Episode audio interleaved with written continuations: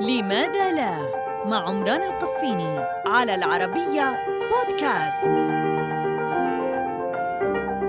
لماذا لا ينفجر الصاروخ في الهواء قبل وصوله الهدف؟ هذا صحيح وغلط في الوقت نفسه.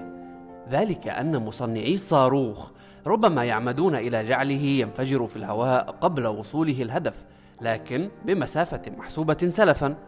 للصواريخ أنواع أشهرها التصادمي والتقاربي أما الأول فهو ما نعرفه جميعا أي أنه الذي ينفجر رأسه الحربي بمجرد الاصطدام بالهدف. أما الآخر فإن مصنعيه يحددون له مسافة ينفجر فيها قبل بلوغه غايته وهذا يطلقونه على الأهداف المتحركة عادة.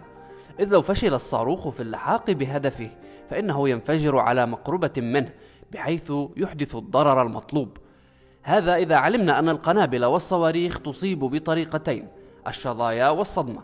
الأولى هي أن تخترق الشظايا الجسم المطلوب والأخرى أن الانفجار يحدث موجة صدمة قاتلة للبشر بتدمير طبلة الأذن وإلقائهم في الجو ربما ومدمرة حتى للأبنية حين تكون قوية وحين تلتقي موجات صدمة الانفجار بموجات صدمة منعكسة عن الأرض.